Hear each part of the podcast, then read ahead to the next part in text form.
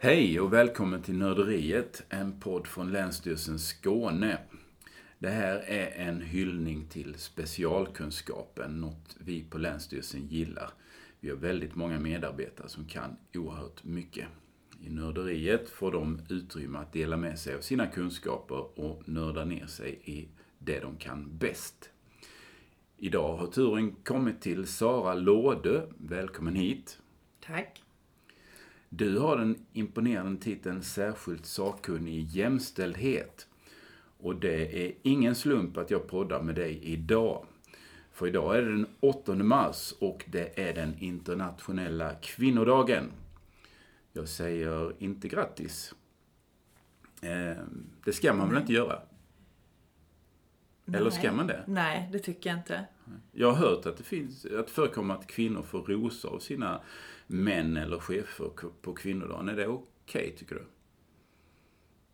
Nej, det tycker jag inte. Jag, eh, jag jobbade, när jag jobbade i Kosovo så hade kvinnorörelsen där under Kosovo Women Network som, som samlade kvinnorörelsen där.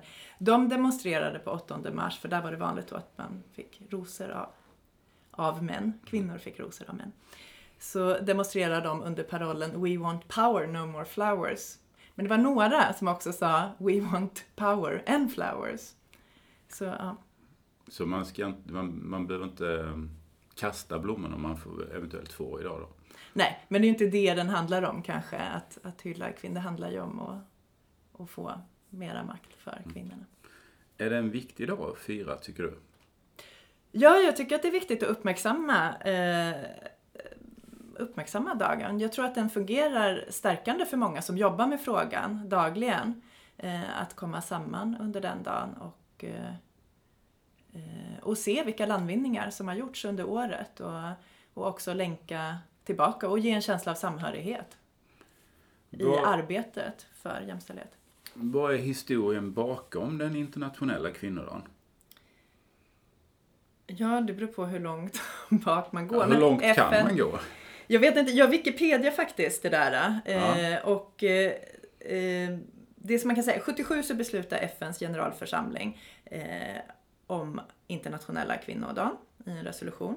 Men innan dess då, det som stod på Wikipedia var att den instiftades 1910 av Socialistiska världsorganisationen Andra internationalen på initiativ av den tyska kommunisten Clara Zetkin. Och då var det under parollen rösträtt för kvinnor ska ena eh, vår styrka i kampen för socialism. Mm. Så du har en sån. Men i och med att FN eh, antog kvinnodagen och det finns också med på listan av högtidsdagar så, så är det ju inte enbart en socialistisk nej, högtid nej, men det finns, längre. Den här politiska dimensionen som har funnits, är det någonting som eh, hänger med kvinnodagen idag? Eller kan kvinnor från alla läger samlas kring den? Eller människor från alla läger kan vi säga. Ja, det, jag kan inte tala för alla människor såklart. Men jag kollade faktiskt vad de politiska partierna och alla utom SD faktiskt eh, har någonting på gång idag för att uppmärksamma eh, 8 mars. Okej, så i Sverige så är det en bred uppslutning kring eh, kvinnodagen? Ja, det är det ju absolut. Och även, jag tänker i media så, så rapporteras det, ja men som den här podden till exempel. Det har varit näringsbolagen i Sydsvenskan har haft om jämställdhet. Så att den uppmärksammas ju ja, på många sätt. Mm. Uppmärksammas den lika mycket över hela världen? Det vet jag inte. Jag har firat 8 mars i Indien. Eh, där firades den väldigt stort, i Delhi. Eh, I Kosovo som sagt, i Belgrad, i eh, Jerusalem. Vad mer? I Amman. Kanske är du aldrig hemma på kvinnor Jo, och i Sverige. Precis. Och där vet jag också att det är många av de internationella föreningar som finns i, i Malmö som också firar den. Så ja, men jag tror att den firas stort på, jag vet inte, över hela världen. Men jag har inte varit på ett ställe där den inte har firats när jag har varit där i alla fall på 8 mars. Jag såg någonstans att det är en nationell helgdag i många länder. Mm. Så, ähm, ja, det är den. Ja. En del vill avskaffa den, vad säger du om det? Ja, Nej, det tycker jag inte. Nej, men jag tycker att det är bra just av den aspekten också, att den firas över hela världen. Eh, så att det ger ju, det är ju en... eh, Jag menar, många som vill avskaffa den är ju utifrån argumentet att ja, men vi måste jobba med det här alla dagar, det ska inte behövas en särskild dag. Eh, Men jag tänker för de som jobbar med det här varje dag så är det ju också härligt att det finns en dag när det faktiskt uppmärksammas av alla och inte bara av de som, som kämpar med det på sin fritid eller genom sina jobb. Eh, Nej, så jag tycker att vi ska ha kvar den. Och det är ju fantastiskt att, att den är internationell och att den firas över hela världen. Och du firar den själv ikväll? Eh, ja, det tror jag att jag kommer göra. Det är min tanke. Jag har massa barn, så det beror lite på hur friska de är och så. Men mm, det är min tanke. Om vi breddar eh, ämnet lite grann och talar eh, jämställdhet, som du alltså är sakkunnig i. Berätta vad det innebär. Eh, ja, det innebär att eh, vara myndighetens expert på området jämställdhet och fungera som ett processstöd internt i huset eh, till ledningen. Och, och sen även så har ju Länsstyrelsen regeringens uppdrag att verka för att de jämställdhetspolitiska målen får genomslag i länet. Och det har vi haft sedan 94. Och att det ska finnas då en sån här äh, imponerande titel på varje länsstyrelse. Eh, som ska ja, som har ett samordningsuppdrag också. Samordna jämställdhetsarbetet framförallt från myndigheter och kommuner då i länet och rapportera tillbaka till regeringen vad som, vad som händer inom jämställdhetsområdet eller med de jämställdhetspolitiska målen som regeringen har antagit. Mm. Så du har liksom superkollen i Skåne när det gäller jämställdhet. Mm, det är tanken att jag ska ha. Mm. Men det är bra att du är här då. Ja. Eh, Om vi tar det från grunden då. Vad innebär jämställdhet? Ja, det innebär ju, alltså ordboksdefinitionen är att kvinnor och män ska ha samma rättigheter och skyldigheter och möjligheter i, ja, inom alla väsentliga områden i livet. Och sen så, så det är liksom, ja, definitionen så. Men sen så har ju regeringen eh, en definition också utifrån politiken, de jäm- jämställdhetspolitiken i Sverige. Som jag Mm. också kan läsa. Ja, men läs du. Eh, då är det jämlikhet mellan kvinnor och män eh, som ska ha samma möjlighet att Du har en fusklapp med. Ja, precis, för att det ska bli ordagrant.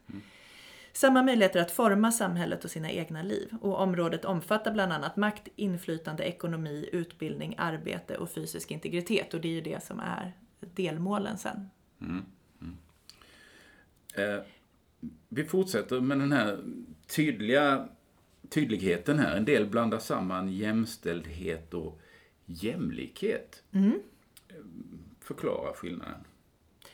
Eh, ja, men det gör ju regeringen lite i sin definition. Det var därför den var så fiffig. Jämlikhet innefattar ju all, alla människor. Ja. Och jämställdhet handlar om lika rättigheter och möjligheter mellan kvinnor och män. Och jämlikhet kan vara också oavsett eh, klass, eh, funktionalitet, eh, sexuell läggning. Vi har ju våra sju diskrimineringsgrunder i Sverige, ålder. Eh, men enligt allmänna deklarationen från, för mänskliga rättigheter så finns det ju ännu fler. Också kulturell bakgrund, eh, socioekonomisk bakgrund. Okej. Och det är ju många ja, där man inte skiljer mellan jämlikhet och jämställdhet. Okej. Så jämställdhet är en specifik del av jämlikhet. Mm. Ja, men det är tydligt. Hur ser du då på relationen jämställdhet och eh, feminism? Går det att vara för jämställdhet utan att vara feminist? Nej, tycker jag. En- Och enligt, tillbaka till ordboksdefinitionen, så är ju, så är enligt Nationalencyklopedin så är feminist en social rörelse för jämställdhet. Okej. Så om du är för jämställdhet så borde du liksom per Och då är det definition enligt vara din feminist. ordbok som det står så. Men Precis. Eh, enligt verkligheten då? Jag vill också säga enligt Svenska Akademins ordlista så är det en åskådning som hävdar och en rörelse som arbetar för kvinnors fulla ekonomiska, sociala och politiska likställighet med mannen. Eh, vad sa du, min personliga? Nej, jag Nej. sa mm, alltså om man titt, bortser från ordboken och tittar Mm. på mm, verkligheten. Ja, Vad eh, ty, tycker alla som du? nej. Det här tycker inte jag kanske heller. Det här är ju ordboksdefinitionen. Nej, men jag tycker att folk borde ändå titta vad det står i ordboken som det betyder. Nej, det är ju... Jag tror eh, och vet att det är ju folk som är för jämställdhet men inte vill kalla sig feminister. Vi hade ju en, en eh, jämställdhetsminister, Sabuni, som inte ville kalla sig för feminist men hon arbetade ju för jämställdhet. Det var hennes politikerområde. Och varför vill man inte det? Ja, jag vet inte. Jag tror att det beror på att feminist har massa... Man gör kopplingar till, till ehm, aktivism, tror jag. Mycket mer aktivism. Och, man känner sig, och det finns massa olika feminismer, så man blir osäker på vad man säger att man är när man säger att man är feminist. Om eh, vi tar det här begreppet då, feminist, vad betyder det för dig?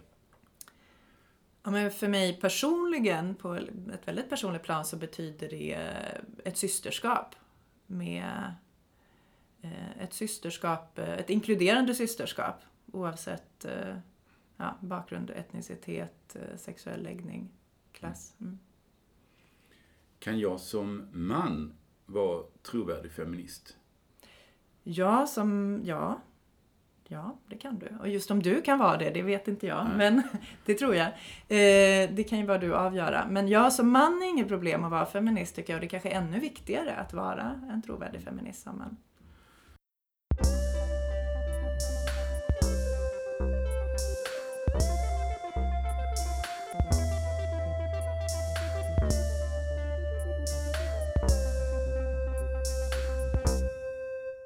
Vi går vidare här. Mm.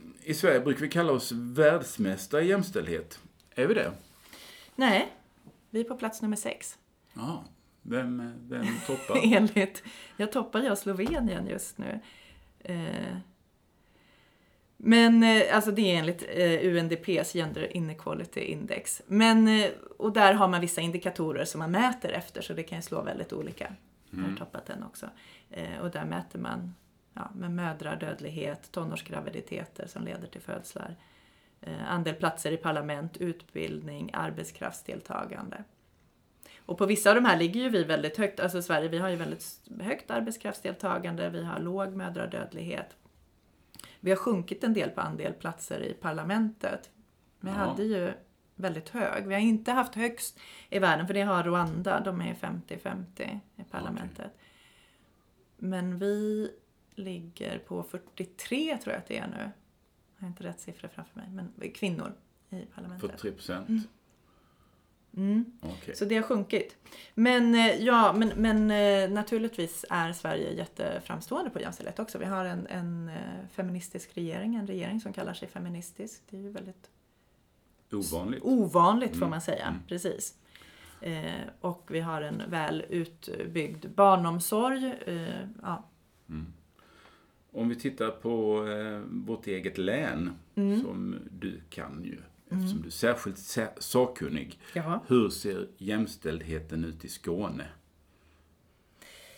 Ja, den, först och främst vill jag säga att det finns väldigt mycket kunskap i Skåne om jämställdhet. Eh, och, eh, och det finns också en stark rörelse, om vi pratar om feminism också, en stark feministisk rörelse. Med femin, årlig feministfestival i Malmö, vi hade Nordiskt forum här 2014. Eh, och det är ju ingen slump heller. Och vi hade de första jämställdhetsdagarna var ju också nu i januari i Skåne. För människor som arbetar med jämställdhet. Ehm, Så vi är ett starkt län för jämställdhet. Ja, kunskapsmässigt och liksom i, i någon viljeinriktning. Absolut. Sen om man tittar på, på hur det ser ut med siffrorna. Vi tar ju, Länsstyrelsen tar ju fram då i ett kunskapsunderlag vartannat år med statistik hur det ser ut. Könsuppdelad statistik för kvinnor och män i Skåne. Är det den här kvinnor... Ja, just det, du sa det. Kvinnor och män i Skåne. Jag har också jag har en Mm. broschyr här framför mig. En liten fin eh, sak med mycket siffror då. Att, Ja, väldigt Ja. mycket siffror. och vad säger den då? Är, är vi bra? Eh, ja, beror, då mäter man ju utifrån regeringens mål då. Eh, så det är uppdelat på massa olika sätt och då tittar man om det finns eh, hur det ser ut med könsfördelningen i kommunstyrelse och kommunfullmäktige. Och där har det gått lite framåt i alla fall. Idag så är det 18 eh, av 33 kommuner som har en jämn könsfördelning. Och två år tidigare var det 14 av 33 kommuner. Jaha. Och när man pratar om jämn könsfördelning i statistiska i det här sammanhanget så är det att det är inom spannet 40-60 procent. Så det är inte mer än Okej. 60 procent av Så vi är inte lika bra som Rwanda då som har 50-50? Nej, det är vi inte. Nej. Eh, precis, och sen eh, föräldraledigheten har inte hänt någonting alls med vad det gäller mäns uttag av föräldraledighet. Där ligger Skåne lite under rikssnittet med 20 procent jämfört med riket där det är 22 procent. Och det har inte rört sig överhuvudtaget. Sen Mm. skiljer det ju väldigt mycket inom Skåne. Skåne är ju stort så det skiljer ju väldigt mycket mellan olika kommuner. Aha. Så ehm, om man gissar så är kanske Lund bättre än Malmö på en sån Ja, sak?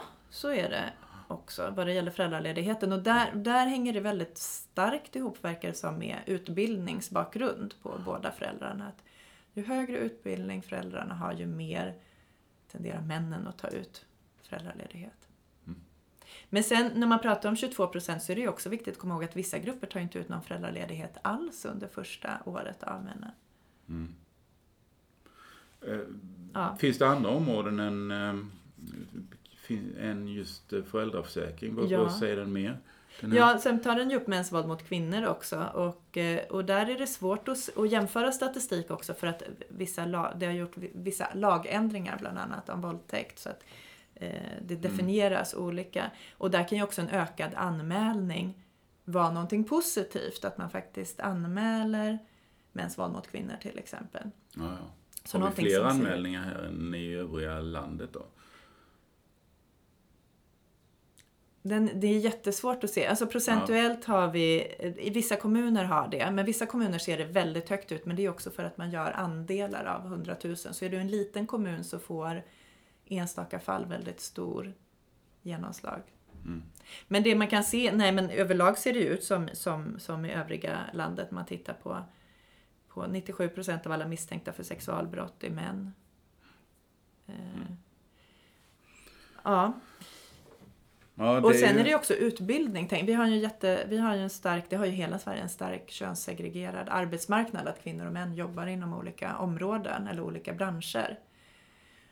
Och det beror ju delvis också på att eh, vi läser, vi har olika utbildningar. Och det kan man se har gått svagt bakåt också. Att vi väljer ännu mer könsstereotypt när vi väljer gymnasieutbildning.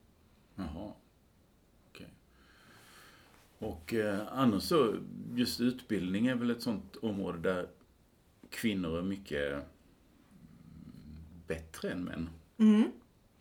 Precis, så har det varit sedan kvinnorna kom in i skolan. Eller att kvinnor har högre betyg eh, och eh, fler som har examen från universitetet. Men det verkar, jag vill också säga, för det är också viktigt hela tiden med det här att ha, att ha ett, det som man kallar för intersektionellt perspektiv, men att se andra förklaringar också. För att om man tar in klass eller föräldrars utbildningsbakgrund när man tittar på just utbildning så kan man se att de som presterar sämst i skolan det är killar från med, vars föräldrar har väldigt kort utbildning. Och sen kommer tjejer vars föräldrar har en väldigt kort utbildning. Och efter det kommer killar vars föräldrar har ja, en gymnasieutbildning. Och sen, och sen kommer tjejer. Så att det går i steg. Så att man inte heller glömmer bort. Det är lätt att säga att alla tjejer är mycket bättre än alla killar. Men det är också viktigt att ha ett klassperspektiv på det. För att annars glömmer man lätt bort de tjejerna som ligger lågt också. Om jag tänker att det är, mm, jag har läst att det är många tjejer som eh, dominerar på, eh, alltså sådana tidigare mansdominerade mm, utbildningar som, som tekniskt eller det blir fler kvinnliga läkare Mm. och så som kräver höga betyg. Så, eh, det måste väl leda till någon typ av förändring i samhället. Mm. Ja, det gör det ju. Flera jobb blir ju kvinnodominerade. Det är ju en, det är en förändring. Samtidigt ska man se att statusen sjunker också på de yrkena. Alltså, är det så? Ja, när det, löneutvecklingen blir sämre och statusen sjunker på de yrkena när det kommer in flera kvinnor. Det som är intressant är ju, det har ju gjorts satsningar också. Jag är född på 70-talet och då var det mycket satsningar på att få tjejer att läsa tekniskt när jag gick, skulle välja till gymnasiet. Eh, så det har ju, tjejer läser ju som du säger, utbildar sig till yrken som har varit mansdominerade tidigare och fler och fler tidigare mansdominerade yrken blir kvinnodominerade. Men det omvända ser vi inte. Det är inga män som börjar läsa, liksom, vi har fortfarande jättesvårt att få män att läsa till förskolelärare eller vårdprogram. Eh, och det är inte tidigare kvinnodominerade yrken som blir mansdominerade nu. Mm. Det har det ju varit tidigare där ja, men bönder eller de, mjölkerska, så fort tekniken kom in så blev det bara ett kvinnodominerat yrke som sen blev mansdominerat. Men idag ser man inte den flyttningen, så det hänger ju väldigt mycket ihop med, med könsroller och hur vi värderar kvinnors och mäns arbete. Om vi tittar på sådana här stora förändringar. Eh, vilka landvinningar har varit de viktigaste när det gäller jämställdhet? Om vi tittar ur ett internationellt perspektiv till exempel. Ja, eh, internationellt så tänker jag att CEDAW, den här kvin det som kvinnokonventionen eller konventionen mot diskriminering, mm. alla, former, alla former av diskriminering mot kvinnor, som antogs 79 av FN, som var som en, eh, vad ska man säga, en specificering av eh, deklarationen för mänskliga rättigheter som slog fast just för kvinnor, att mm. kvinnor inte fick diskrimineras. Det var ju en jättestor landvinning och sen efter den då så kom ju hand, det som man kallar handlingsplanen för den, Pekingplattformen, som var som var någonting som arbetades fram av kvinnorörelsen. Där man pekade ut 12 områden som, där man behövde göra mycket, så man behövde fokusera mycket mer på vad det gällde kvinnors rättigheter. Um, så de är ju jätteviktiga och också för att nästan nästan alla stater, USA skriver inte under några nästan resolutioner tror jag som mm. är bindande. Och jag tror att det är Somalia som inte heller har skrivit under den här CEDAW-konventionen. CEDAW? Ja, C-E-D-A-W. Mm. Som är rätt okänd i Sverige och det får vi också kritik för i Sverige. Men när man har skrivit, när man ratificerar den då som land så åtar man sig att dels inkorporera det i sin nationella lagstiftning. Det är det många länder som har reserverat sig emot.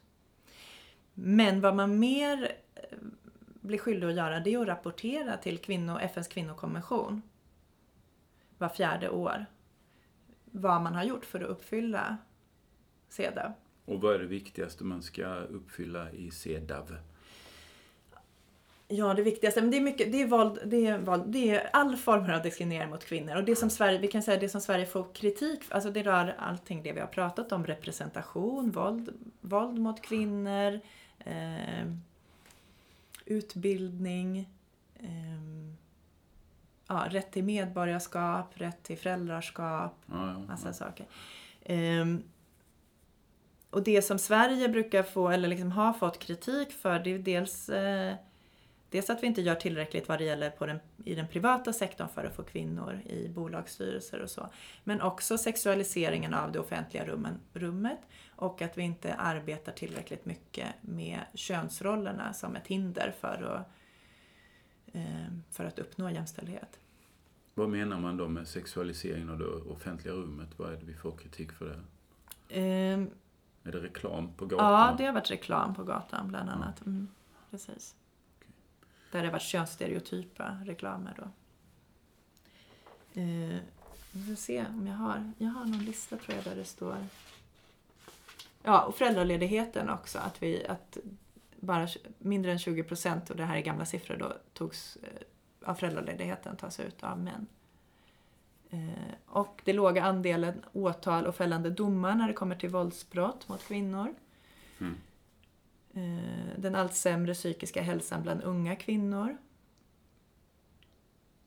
Och sen fortsatt låg andel av kvinnor på höga positioner i akademiska världen. För att även om kvinnor studerar längre så är det ju fortfarande få kvinnor som är professorer. Ja, ja, ja. Om vi fortsätter med ja, landvinningarna. Just det, förlåt. Vill du säga något mer där?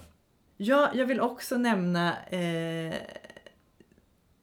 jag vill också nämna, nu är det en massa resolutioner, men resolution 1325 då som FN tog om kvinnor, fred och säkerhet. Som, som togs från den här Pekingplattformen där, där kvinnor, fred och säkerhet är ett område som man pratar om där det inte har gjorts tillräckligt och man måste göra mera. så antog man den här resolutionen 2001 som, an, som har fått väldigt stor genomslag, i alla fall i internationella insatser. Både från EU och FNs håll och när Sverige, Sverige har en handlingsplan för hur vi ska implementera 1325. Ja, men då går det ut på att man ska se kvinnor. Det stora kan man väl säga är att man, både när man skickar en internationell, liksom när man är en, en internationell mission eller sätter in insatser, att man ska ha ett genusperspektiv och att den missionen ska bestå av både kvinnor och män för att kunna se. Och också i mottagarlandet. Eh, att man också ska involvera kvinnor och män i fredsbyggandet, i liksom, demokratiprocessen. Och det har ju varit ett jättestort problem att man inte har tagit tillvara kvinnors erfarenhet efter krig, utan i fredssamtal så har man liksom plockat in de stridande parterna som framförallt är män och så har man sagt så här, ja men nu får vi göra fred, sen kan vi prata om kvinnors rättigheter.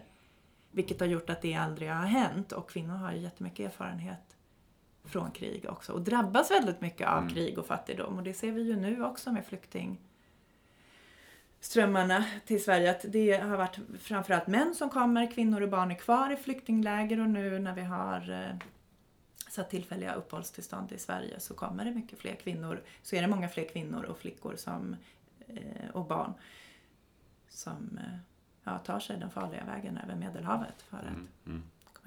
Så det, så det har haft en stor, stor betydelse. Sen, och, och, eh, och en stor landvinning är ju att fattigdomen ändå har minskat i världen. Eh, och det gynnar ju kvinnor och barn mm, i stor utsträckning. Nation, liksom internationellt. Mm. Jag tänkte vi skulle tala la, svenska landvinningar ja. också. Ja. Det är ju jätteintressant med det här internationella. Ja. Men vi måste, vi, vi, måste tala Sverige också. Ja. Eh, vad har varit eh, betydelsefullt här i Sverige? Ja, många saker. Jag tänker på eh, preventivmedel tilläts 1938. Rätten till abort 1975. Eh, våldtäkt inom äktenskapet kriminaliseras. Det är ju, det är ju inte kriminaliserat. Det är många länder där det inte alls är kriminaliserat. Ja. 65 i Sverige. Eh, och också när eh, eh, våld i nära relationer föll under allmänt åtal på 82, tror jag att det blev. Innan så har det varit, var det ju det som man kallade för lägenhetsbråk. Alltså det var en särskild, det var inom familjelagstiftningen. Och där tror jag, varför jag nämner de här också, barnomsorg, det finns massa saker som är stora landvinningar, rösträtten också. Men jag tänker utifrån rätten till sin egen kropp är grundläggande för de mm. övriga rättigheterna. Om du inte har rätt att bestämma över din egen kropp, och det ser man ju internationellt också, men det, har varit, det är de viktiga Ja, just nu nämner jag dem, men som de viktigaste landvinningarna i Sverige. För att det gör att vi sen kan åtnjuta massa andra rättigheter. Mm. Det är sant. Du sa det här, du nämnde rösträtt. Eh, det var ju inte Sverige särskilt tidiga Nej. Alltså, eh, vi, vi tycker ju att vi är jättebra nu, men eh, så blev det inte allmän rösträtt förrän 21 var det va? Ja, precis. Och, och eh, inte heller för all, eller, ja, allmän rösträtt, men det var ju inte heller för alla kvinnor. Du var tvungen att tjäna, jag vet inte vad, men du, om du var inom fattigvården eller vad det kallades så fick du inte rösta. Om du inte var helt psykiskt frisk fick du inte heller rösta. Så det är massa lager på det där. Mm. Men precis, nej det var inte jämfört med, med vårt närområde England och Europa så var vi ju inte tidiga.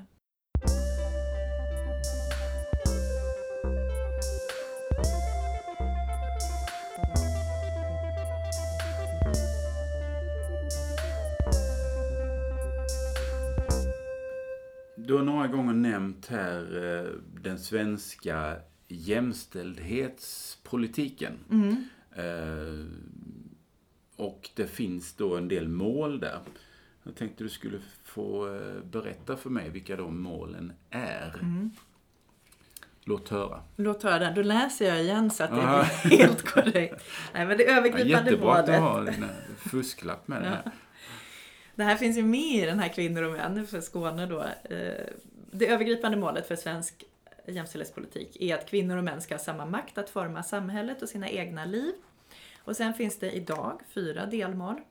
De har varit sex, det finns förslag nu med en ny eh, ja, det har gjorts en ny utredning att vi ska ha flera mål igen. Mm. Men de har liksom täckt samma område ändå. Så att de här målen har varit samma under, ja, sen 90, början av 90-talet när vi fick Ja, ja. de jämställdhetspolitiska målen. Men med lite olika formuleringar. Så delmålen, om vi ska gå igenom dem, är fyra. Ja. Och de rör, för att säga det kort, kropp, makt, pengar och tid. Men det Ja. första delmålet är en jämn fördelning av makt och inflytande. Kvinnor och män ska ha samma rätt och möjlighet att vara aktiva samhällsmedborgare och att forma villkoren i beslutsfattande. Mm. Makten där alltså. Det är makten. Mm. Och det kan ju innebära, det är liksom allt från eh, församlingar, frivilligorganisationer, liksom att det är både representativ makt och kvalitativ Mm. makt. Ska vi titta, vi kan ju ta varje mål för sig. Ja, hur, kan vi hur, göra. hur tycker du att, eh, hur går det med det här delmålet då? Ja, hur går det? Ja, men det, är ju, det var ju det vi pratade lite om. Det man mäter är ju ofta kommunstyrelse, kommunfullmäktige, parlament eller eh, i regeringen hur det ser ut med, med andel kvinnor och män.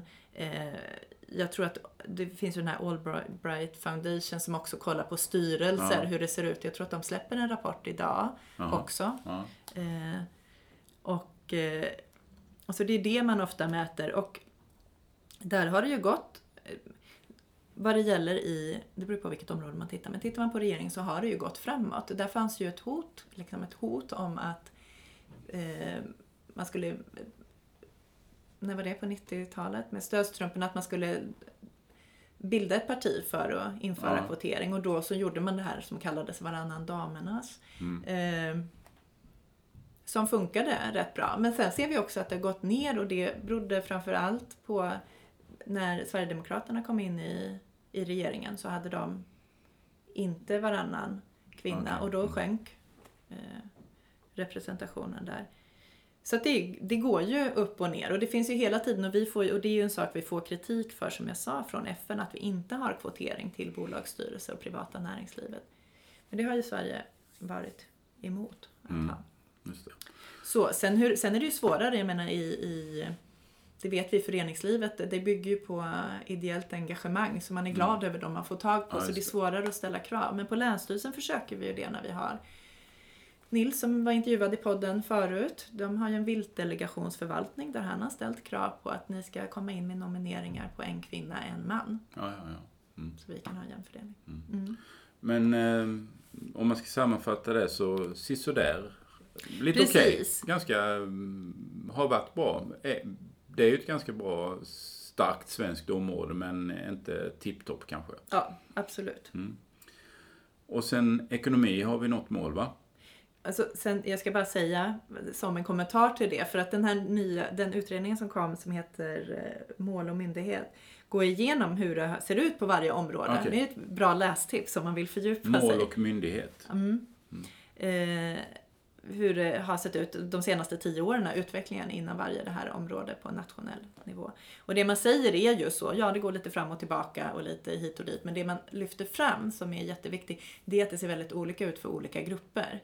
Och det är någonting som vi kanske har varit mindre bra på att titta på i Sverige från, ja, från myndighetsnivå.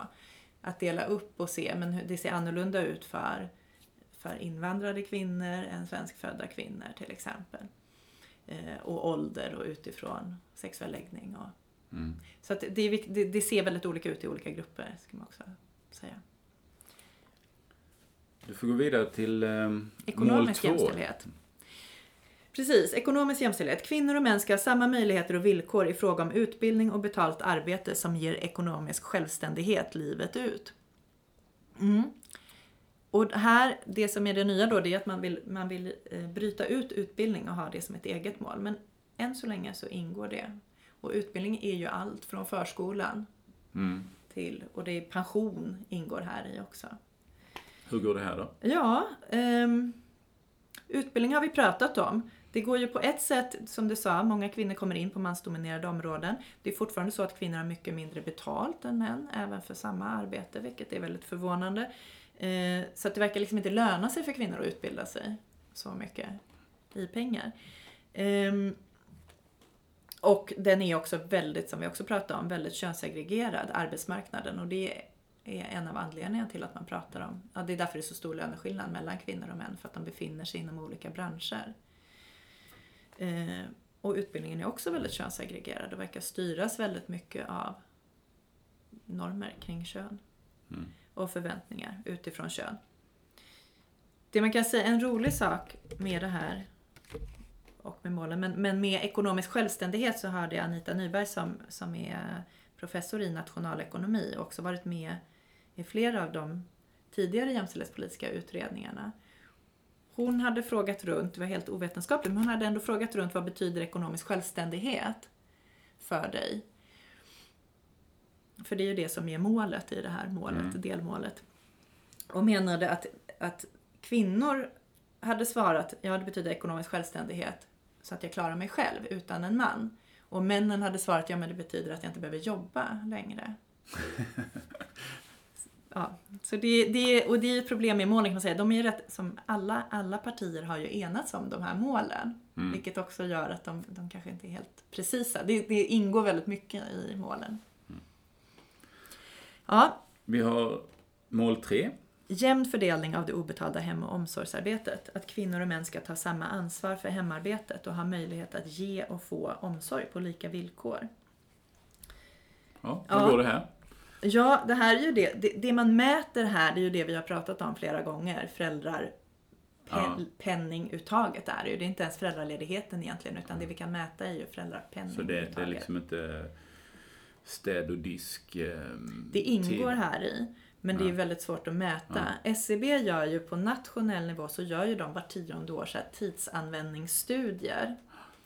Eh, och då ska man fylla i, det är väldigt omfattande studier att genomföra. För då ska man fylla i vad du gör varje, var tionde minut. Ja. Städar du, diskar du, målar du huset, klipper du gräset, tvättar du dina barn, eh, tar du hand om din mormor, alltså allt. Och då så ser man hur, hur ser det ut. Och, där, och de kan man ju läsa, de är jätte, jättespännande. Och där har det hänt en del, eh, men inte jättemycket. Man har gjort det under 30 år då som man kan se. Och där kvinnor arbetar betalt eh, en timme mer eh, per dag. Kan vara det än för 30 år sedan? Okej, i de, de eh, har utökat sin arbetstid. Ja, precis. De arbetar, be- ja, de, de arbetar mer. Nu ska vi se. Nu ska jag hitta den här i så kan vi se. Mm, för det man ser är att, att kvinnor och män i alla åldrar, de arbetar lika mycket. Men det är olika om de får betalt för sitt arbete eller inte. Och det är det man pratar om, det obetalda hem och omsorgsarbetet. Eh, nej, kvinnor. Sen 90-talet så har kvinnor, förlåt, ökat sin betalda arbetstid med 30 minuter ett vardagsdygn. Mm. Och män har samtidigt minskat sin betalda arbetstid med cirka 45 minuter. Men, och då är frågan vad man gör med den här tiden. Eh, för kvinnor lägger under ett vardagsdygn ner i genomsnitt 3,5 timmar på obetalt hem och omsorgsarbete. Eh, och det är en minskning med en timme Mm. sedan 90-talet. Och män lägger lägger i snitt ner 2,5 timmar på obetalt hemarbete. Vilken ökning med 8 minuter på 30 år. Så de här tre kvarten jag har fått nu då på ehm, ehm, sen 30 år. 90-talet Mm. har jag lagt ökat åtta minuter i hemmet och sen så har jag alltså 37 minuter till som jag har lagt på kanske ökad eh, fritid eller Precis. egen tid. Ja, så är det. Mm. Gött. Sen ser ju det, det ser ju också olika ut såklart. Så har inte igen. jag gjort vill jag bara säga. Men, Du har eh, inte- Nej. Det, det, det beror ju också på om man har barn. Det är en väldigt stor skillnad om man har barn under sju så lägger man extremt mycket mer tid på obetalt hem och Ja. omsorgsarbete. Så att det, det ser olika ut. Om man är sammanboende eller inte. En intressant sak är att ensamstående kvinnor och män lägger lika mycket tid på obetalt hem och omsorgsarbete. När de blir sammanboende, om nu en kvinna och man blir sammanboende utan barn, så lägger båda lite mer tid än vad de gjorde tidigare. Sen är det framför allt, ser man liksom statistiskt då, i samband med barnafödan, när man får sitt, sitt första barn, så skiljer det, börjar det skilja väldigt mycket. Men sen ser det ju också olika på, det här är ju allt obetalt hem och omsorgsarbete. Och börjar man, grottar man ner sig i det där och ser så, så finns det liksom statistiskt då att män lägger mer tid på saker som är som projekt. om man har ett hus kanske det är att måla huset eller fixa någonting och kvinnor med på det dagliga. Mm. Diska, laga mat. Som ingen kanske säger så här, wow, har ni diskat här varje dag i tio år? Men vad man kan säga om det, nu är vi på tredje delmålet. Det blir långa utläggningar. Mm, men det är intressant här tycker jag. Ja, det är ju att det, det är det som har fått mycket kritik, eller liksom att det är svårt så här, vad ska, vad ska staten in i våra privatliv att göra? Varför har man ett mål kring det här? Och nu har vi pratat mycket om barn och hemma, men det är ju också vård av äldre Mm. eh, som ingår här i. Vi har eh, ett fjärde mål Ja, som men, låter fullt rimligt. ja, mäns våld mot kvinnor ska Ja. upphöra. Kvinnor och män, flickor och pojkar ska ha samma rätt och möjlighet till kroppslig integritet. Ja, det låter ju som en självklarhet, men det är Mm. det inte. Nej, det är det inte. Vi pratade ju lite om det eh, tidigare med siffrorna, hur det ser ut. Eh, här i, det ska man säga, här i ingår också prostitution och människohandel och hedersrelaterat Mm. våld och förtryck och barn som bevittnar våld. Och det har ju satsats, regeringen har satsat väldigt mycket pengar på det här de sista åren. Eh, och vi gör mycket, alltså stöd till kvinnojourer. Vi har projekt Karin mitt emot Länsstyrelsen här där, där eh, Det är ett projekt som heter Karin. alltså. Ja, eller det, det, nu är det ju kanske inte Ja. ett projekt längre Nej. utan det. Men där, där, där sitter, och nu kommer jag inte kunna räkna upp alla, men polis, åklagare, psykolog eh, från social, eh, socialtjänsten. De sitter samlade på ett ställe så att man som våldsutsatt eller våldsutövare eller någon som har bevittnat våld kan få all hjälp på ett och samma ställe istället för att behöva vända sig till alla de här, eh, jag vet inte hur många instanser du behöver vända dig till om, om du är våldsutsatt. Mm.